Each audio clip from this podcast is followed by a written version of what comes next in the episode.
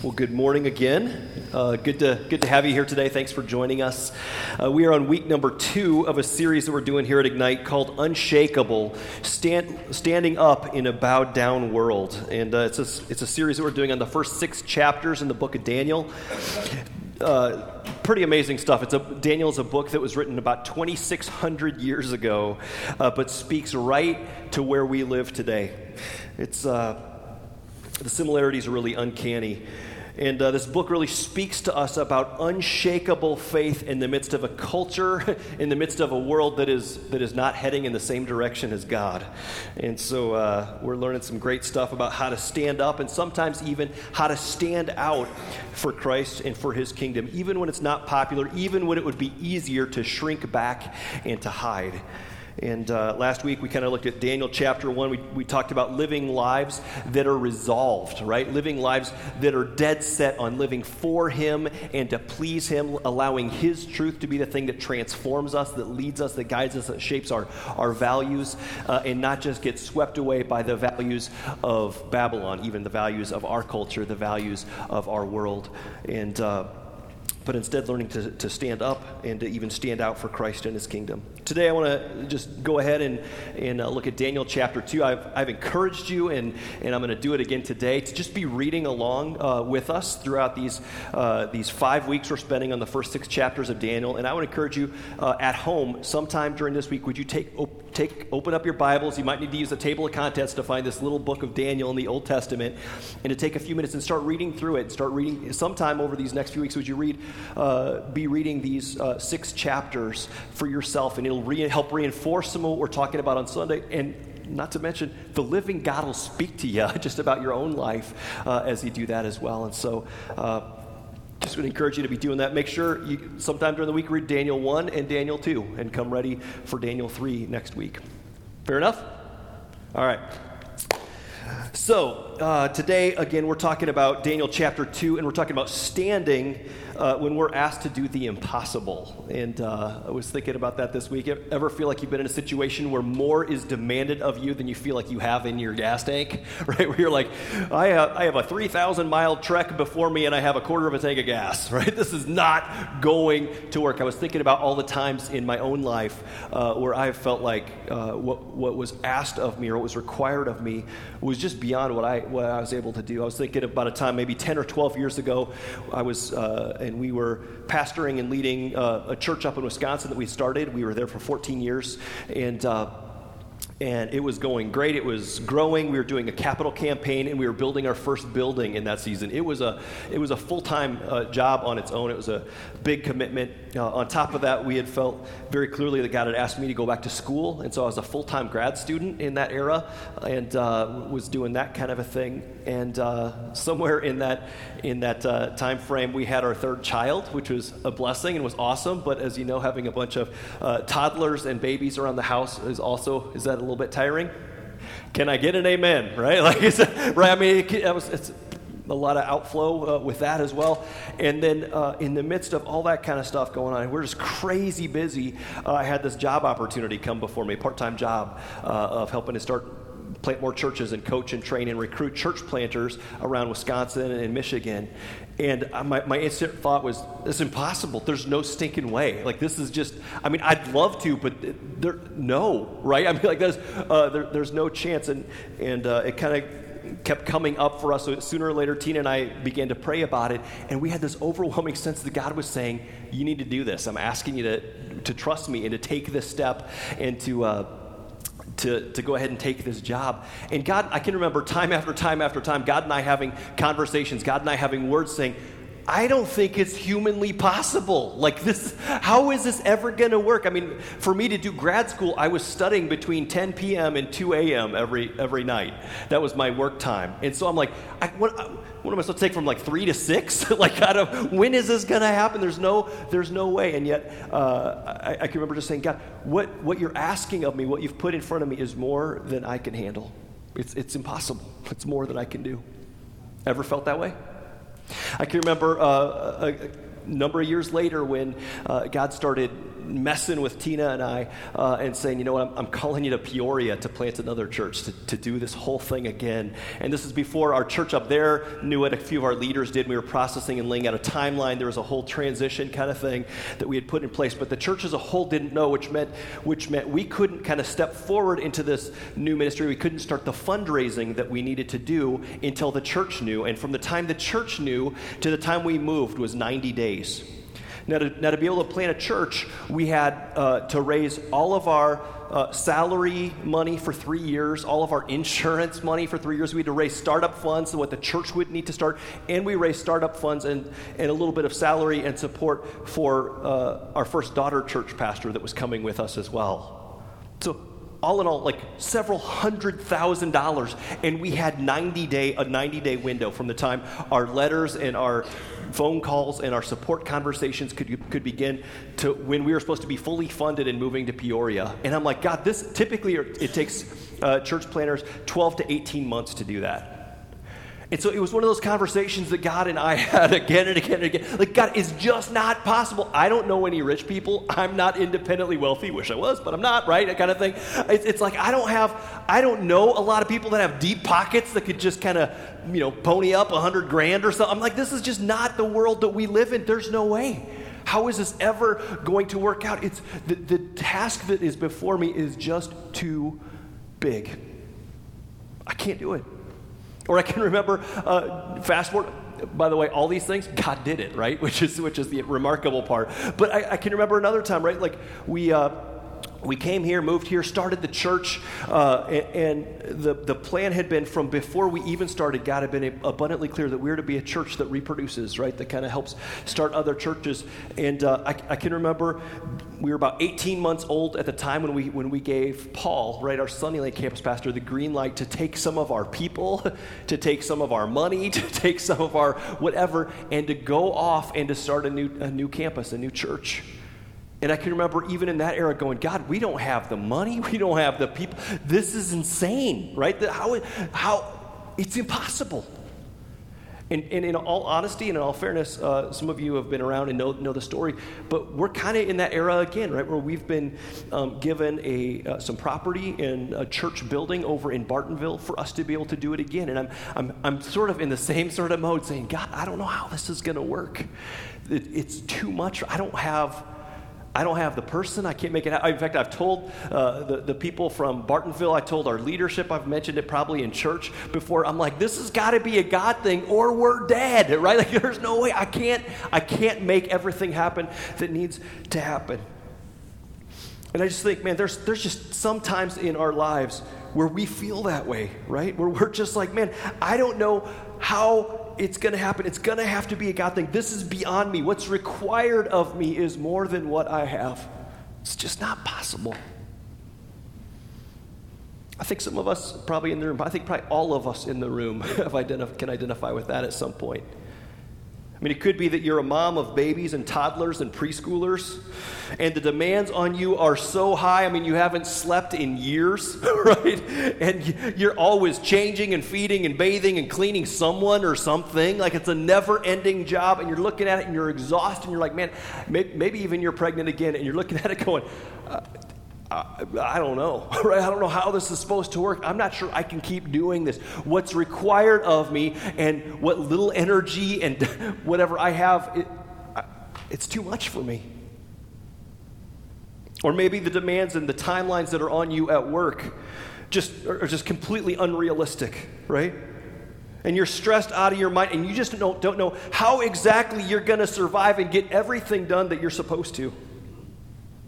Maybe you've gotten yourself into debt or you've lost a job. Maybe your marriage isn't where you want it to be, and you just feel overwhelmed in some way. And you just feel like you're not enough.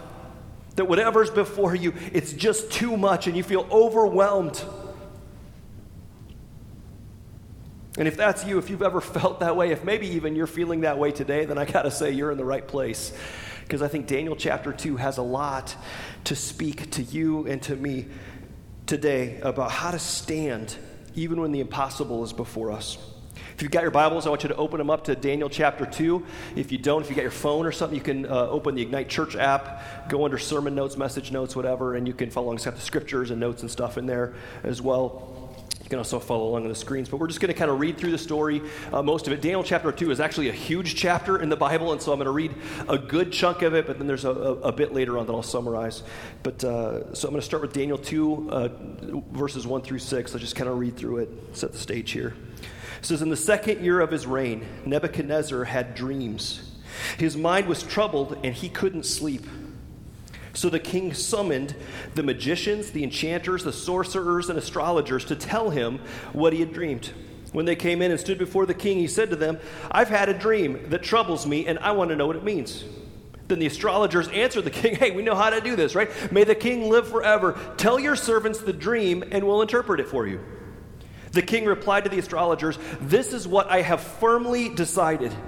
If you do not tell me what my dream was and interpret it, I will have you cut into pieces and your houses turned into piles of rubble. So, does that sound like a good thing or a bad thing? This guy's like hardcore, right? This is crazy. But, he says in verse 6, if you tell me the dream and explain it, you will receive from me gifts and rewards and great honor. So, tell me the dream and interpret it for me. Boom, there's the task, right? That's what's put before them. How's that for an impossible situation?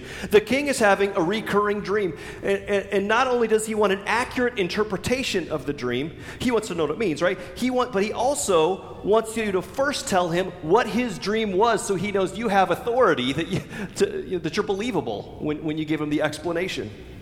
If you can't tell him his dream, he's going to kill you. And then he's really going to hurt you, right? He's going to go after your family. He's going to go after your house. He's, he's, he's going to destroy your life. Does that seem like an impossible situation? It's incredible. It's an unbelievably impossible situation, and it's going to dawn on these guys real quick here. Verse 7. Let's keep going. It says, Once more, they replied, No, no, we must have misunderstood you. Let's rephrase this whole thing. Let the king tell his servants the dream, and then we'll interpret it. And the king answered, I am certain that you're trying to gain time because you realize that this is what I have firmly decided. If you do not tell me the dream, there is only one penalty for you. You have conspired to tell me misleading and wicked things, hoping the situation will change. So then, tell me the dream, and I will know that you can interpret it for me. The astrologers answered the king, There is no one on earth who can do what the king asks. No king, however great and mighty, has ever asked such of a thing of any magician or enchanter or astrologer. What the king asks is just too difficult. No one can reveal it to the king except the gods, and they do not live among humans. I thought, no, let me just pause there. I thought that was fascinating this week. I thought that was uh, great stuff. And I think uh, it's fascinating because I think we do the same thing. Let me just kind of paint this picture. So these wise men are standing before the king. Is an impossible task asked of them? Absolutely, right? Yes, totally. And so uh, they're standing there they, they need to know something that is unknowable, right? So they, they realize they can't do this. It's bigger than them, and they start freaking out. They kind of lock up and are rolled back a little bit on their heels, rocked back. And they're, they're thinking, You're asking the impossible. There is just no way. Nobody can do what you're asking. It's not humanly possible. Can I just say, at that point, I say, Exactly, right? It is not humanly possible. Can I just share just a little pet peeve of mine? A little, there's, we get all these little Christian little phrases that go around the church, and people post them on Instagram, and there's like little pictures and whatever. And I, there's, this is a real common one. It's been around for you know decades. I don't know how long, but it says, you know, God will never give you more than you can handle. You know the phrase, right? Can I just say, I, I read Daniel chapter two, and I'm like, that's bogus, right?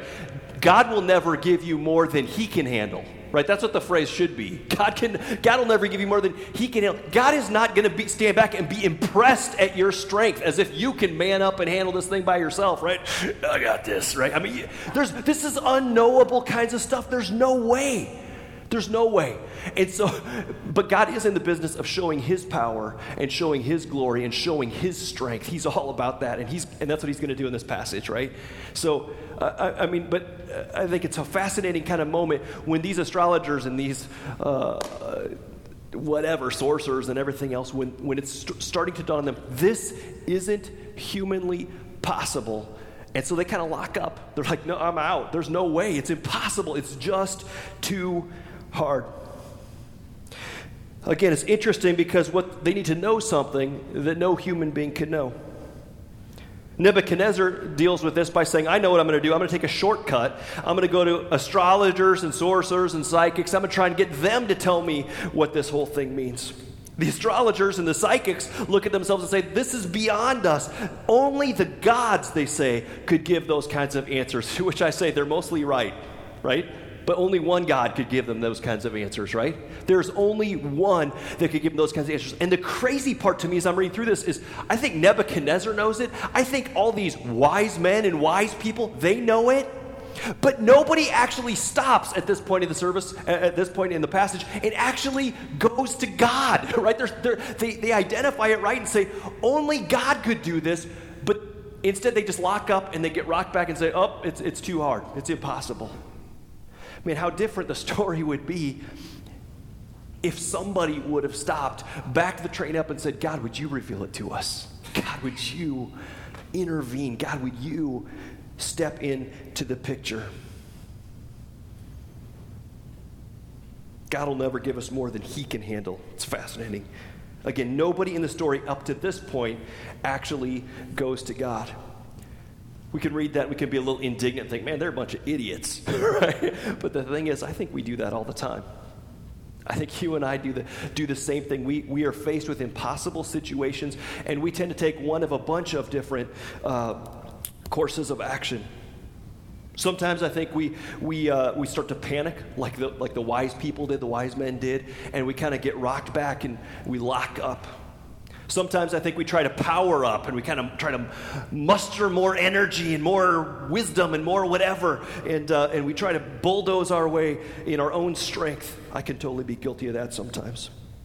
I think sometimes we mess up and we look to the wrong people. We start going to people looking for answers, look, look, going to people looking for wisdom rather than God. That's what happens in this story, right? Nebuchadnezzar, man, you're looking in all the wrong places. And man, I wonder how often we do that. We get a little cookie cutter saying or a fortune cookie or a little meme on Facebook, and we think, oh, that's the answer I've been looking for, instead of going to God. That never happens to us, does it? Or sometimes we'll just take pop, you know, popular opinion of our friends. You should kick that boy to the curb, right? We got all this, I mean, we got all these little phrases, and we think, oh, that must be what I should do, instead of actually going and seeking God, seeking out His wisdom, seeking out His truth. We do all kinds of things, right? We lock up, we power up, we mess up, instead of shutting up and looking up and finally turning and looking to God, the only one that can show up and fix our problems. I remember uh, the, the, instance I shared earlier, uh, that season when I was working crazy number of hours and jobs and, and going to school and all that kind of stuff. There was actually a season in there where my, my solution was to power up, right? And I thought, I, am just going to have to work harder and be more disciplined and whatever else. And I can remember I ended up in the hospital in that era uh, just from sheer exhaustion. And I can remember a, a time I was back at the church um, not that long after, maybe a week or two after, and I was again, I was tightly wound in my, my gut, right? Just sort of, how am I going to get all this stuff done? I was anxious and nervous and everything else. And I can remember this moment where God just sort of shut me up and, I mean, just kind of stopped me in my tracks and just was like, would you just up? Would you just drop it and look to me, right? Look to me. And uh, it, was a, it was a moment I just ended up just stopping and getting down on my knees and just praying. And it's crazy, but within a second, maybe two, right, I could feel the weight coming off of my shoulders and I could feel the return of God's peace and his smile on me. And I just wonder how often that's the case for us, where, where we have access to the living God, where, yes, the task that's before you is more than you can handle, but we just need to drop to our knees and look up and, and entrust ourselves in the situations to the only one that actually has the power and the wisdom and the understanding for the breakthrough that we need. Make sense?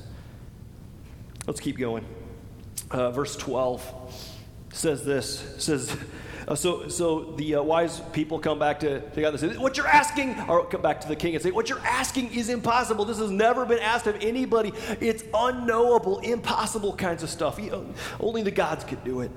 And it says this, verse 12 This made the king so angry and furious that he ordered the execution of all the wise men in Babylon.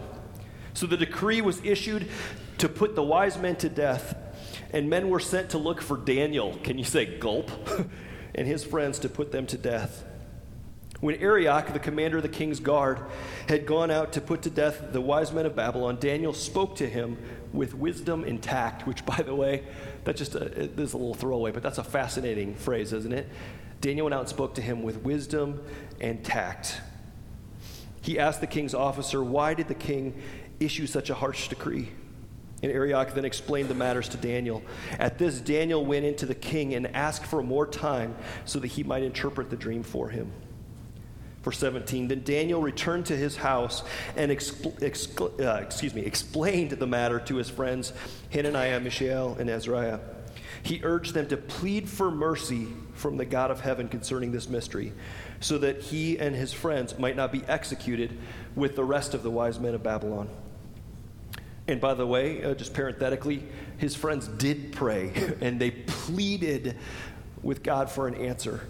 And I, I, read, I, read, this and I was like, man, those are some good friends. We, we all need some friends like that, don't we?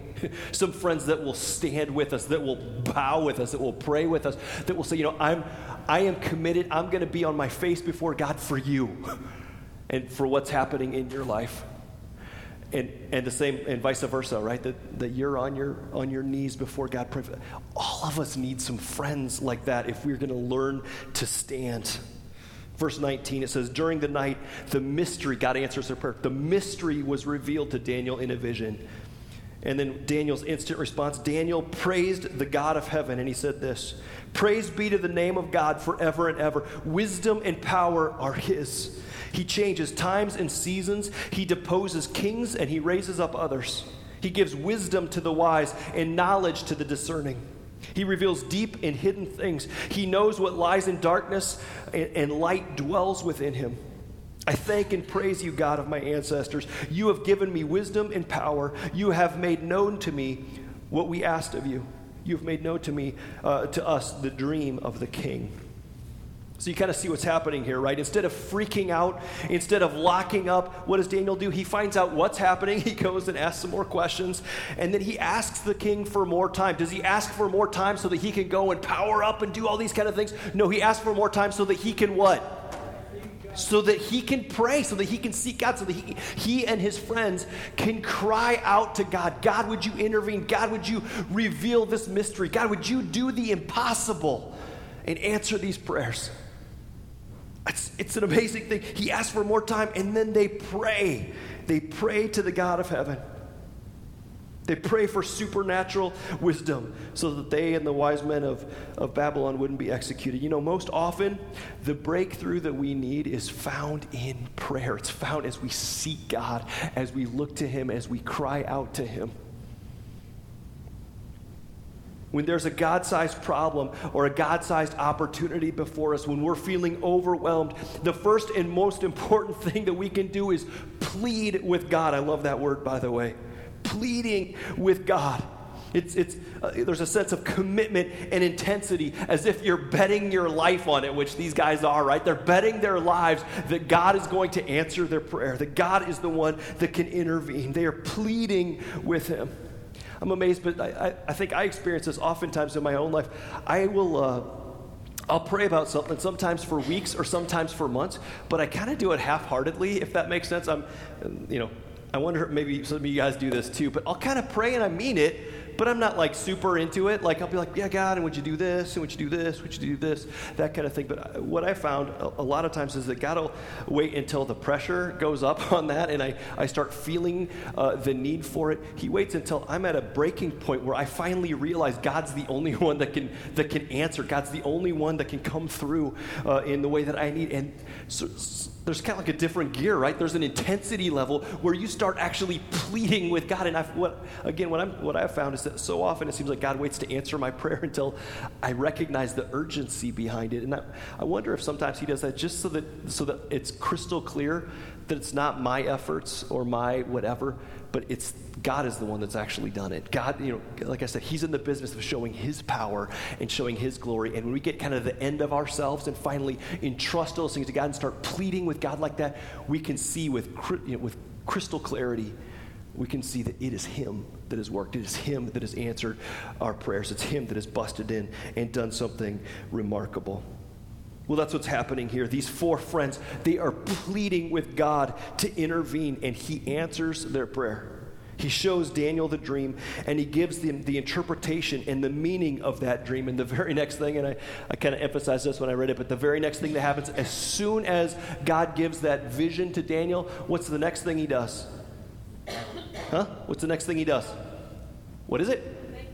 He thanks God. He worships, right? He turns back before he I mean, like you got to you got to keep in mind there's an urgency, right? They could lose their lives rather than running out the door the second God gives them the vision and saying, "Hey, stop it. Stop." The, the first thing he does before he even runs out the door is he, he drops back to his knees and he praises God, saying, God, you are amazing, right? You are, you are all knowing, you are all powerful, you have answered our prayer. Thank you so much. And I think, man, there is a lesson there for me, and maybe there's a lesson there for you too. Sometimes we have pleaded with God urgently, and He has answered, and we've just sort of gone on and, and missed that important moment to, to turn back home and to give Him praise and to give Him thanks. But here, these guys do a great job. Uh, love that. Let's, let's finish this up here, uh, starting with verse 24. It says this. Then Daniel went to Arioch, whom the king had appointed to execute the wise men of Babylon, and he said to them, Don't execute the wise men of Babylon. Take me to the king, and I will interpret his dream for him. Arioch took Daniel uh, to the king at once and said, I have found a man among the exiles from Judah who can tell the king what his dream means. And the king asked Daniel, uh, Are you able to tell me what I saw in my dreams and interpret it? And Daniel replied, I think it's a fascinating response. He says, No wise man, no enchanter, no magician or uh, diviner can explain to the king the mystery that, that he is asked about. He says this, verse 28 But there is a God in heaven who reveals mysteries.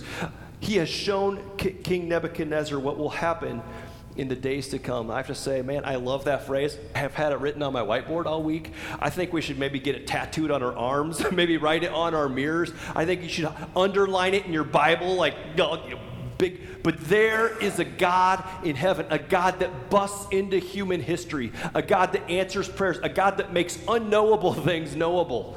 A God that, that shows up and works in unbelievable ways, even when the impossible is before us. Verse 28, but there is a God in heaven. It's the key verse of this entire passage. Like I said, I think we just need to be reminded of it again and again and again. Why? Because it applies to our lives. Maybe we're in a marriage or a relationship that seems hopeless. Maybe there's been a, a track record of destruction and brokenness, and your relationship is in shambles. Could be that you're married to an unbeliever and you've been praying and praying and hoping and longing uh, that they would open up their hearts and lives to Jesus, but they haven't. And, and for whatever reason, you just feel like this whole thing is hopeless. And maybe today you need to remember, but there is a God in heaven, a God that can bust in, that can do what is what we even imagine as being impossible. There is a God in heaven. Maybe, maybe the pressures of work or school are just too much. You're weighed down. Maybe anxiety is just dogging you these days. Maybe you feel overwhelmed with how little strength and energy you really have and how few resources you actually have. But there is a God in heaven Maybe you're a parent of an adult child that's very far from God or whose life is just not on the path that you had hoped for them. And it seems hopeless to you, but maybe today you need to be reminded again but there is a God in heaven. Maybe there's money problems. Maybe there's debt that's piled up and it's been crippling and enslaving you. And you're looking at it going, man, we are just getting further and further and further and further behind. There is no end to this. How in the world could we ever? It's impossible.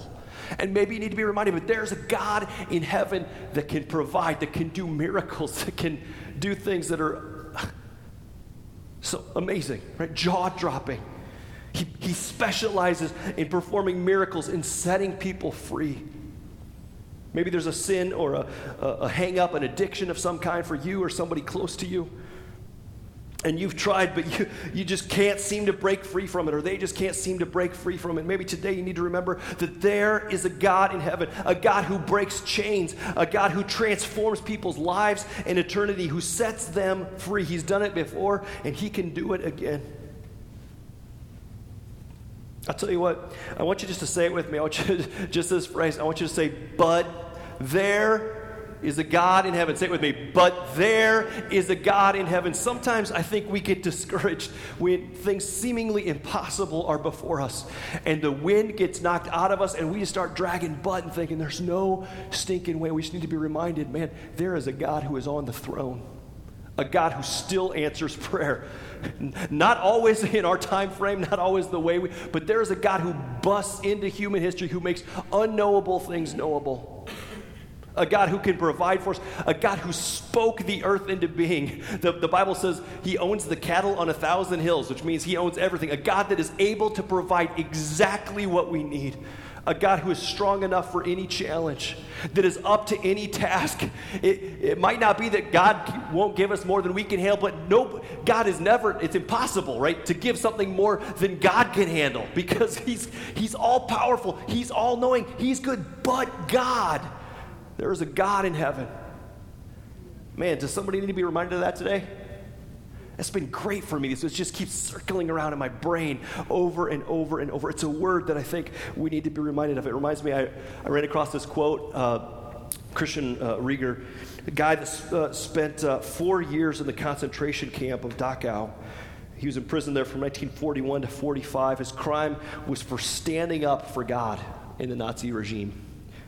He wrote this. He said this Nietzsche once said that a man can undergo torture if he knows the why of his life.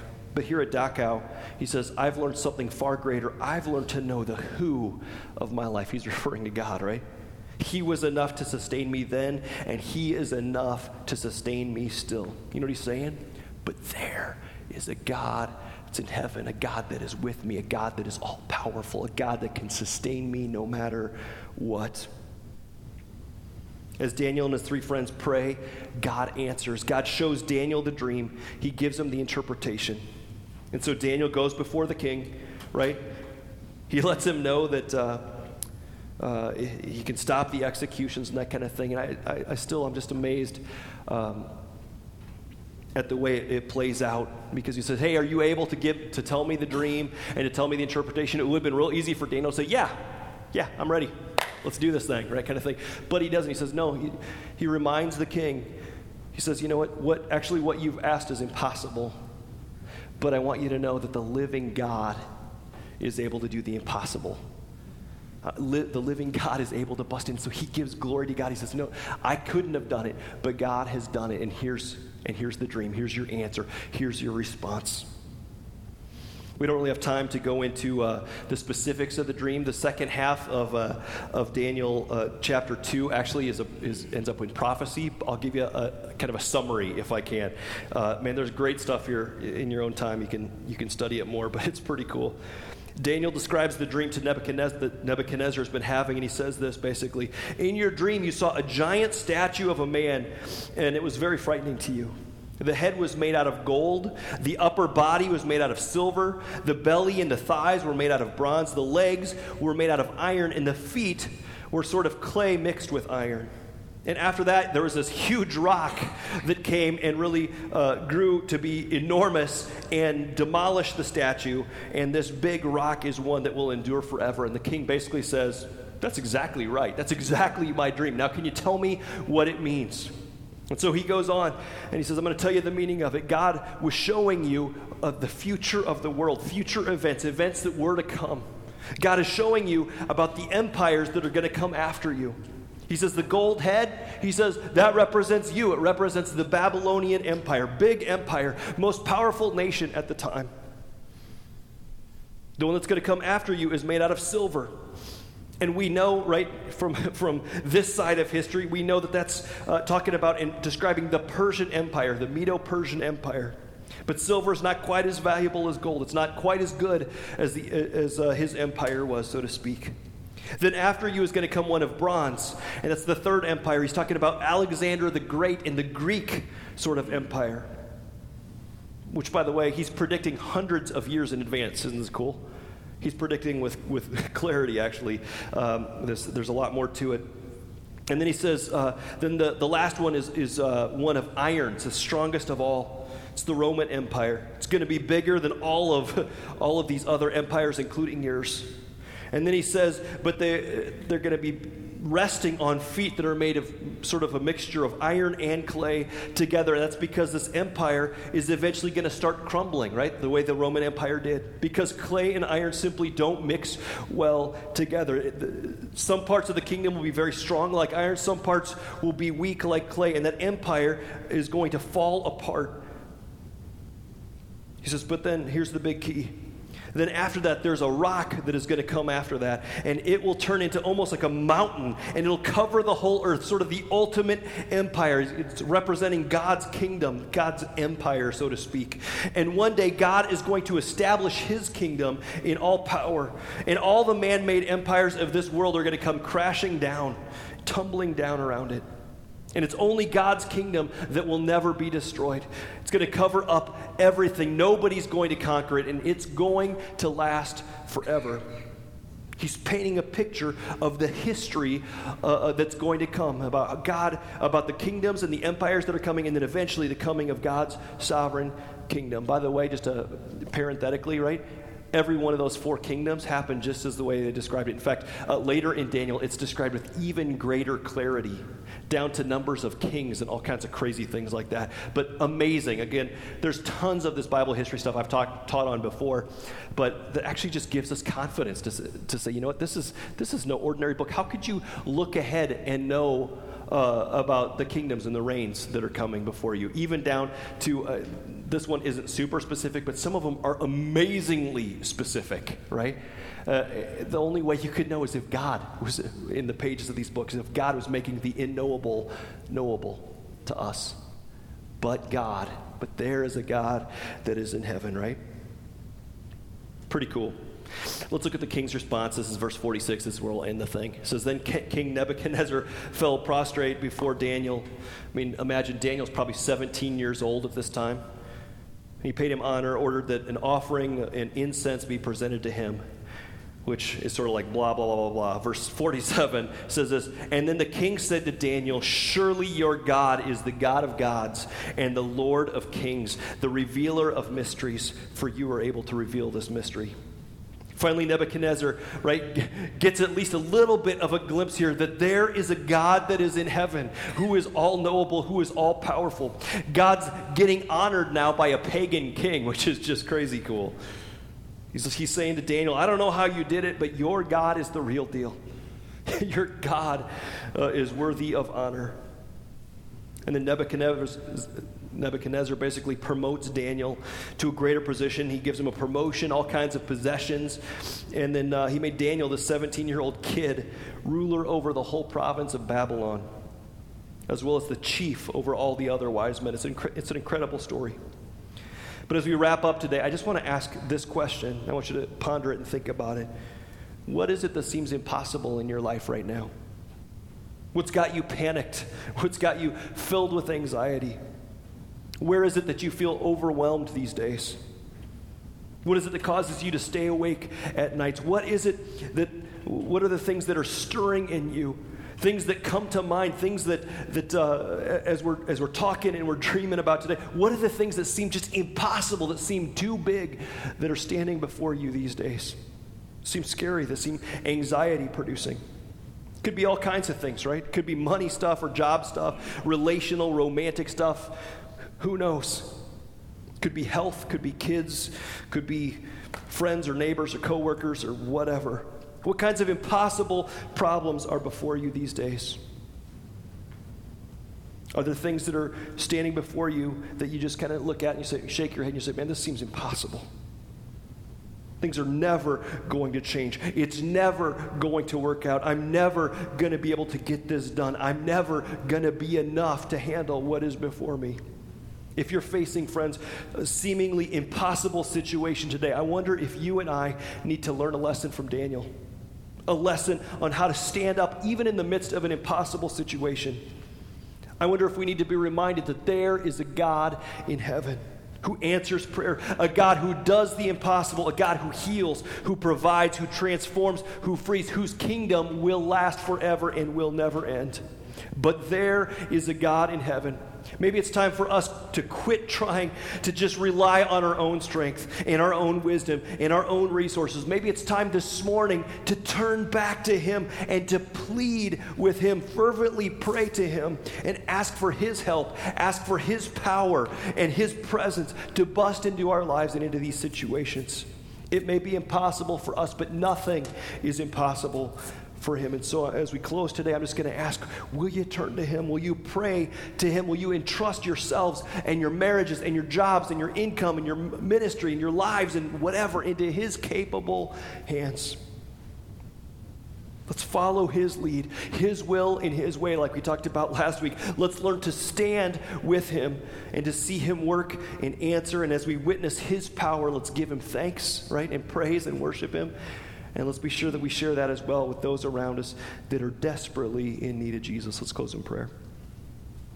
Father, we, uh, we just come to you this morning, and uh, I bet most of us have, have a situation, have something that comes to mind, an impossible kind of situation where we feel overwhelmed or hopeless or anxious. And Father, we just want to lift and lift these things up to you this morning and trust them into your care. And we just ask, God, we turn to you. We turn our faces to you and ask, God, would you bust in? Would you come and bring your kingdom? God, would you come and bring your will right smack dab into the middle of our, our impossible situations? Would you bring wisdom?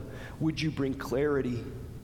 I pray that as we that we could come and we could drop these things before you this morning, and as we do, that we could feel the weight dropped before you, that you would do the heavy lifting, God and that we could just rest in your peace, that we could look to you, and that you would come, that you would show your power, that you would show your strength. God, we pray that you would answer the prayers, the, the cries of our heart.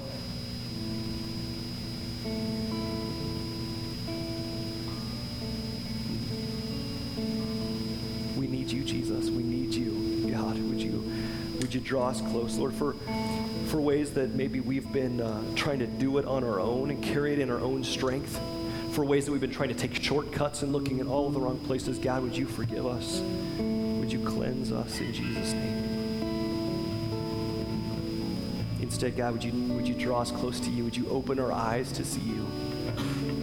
Would you teach us to follow and to trust the one who says his yoke is easy and his burden is light?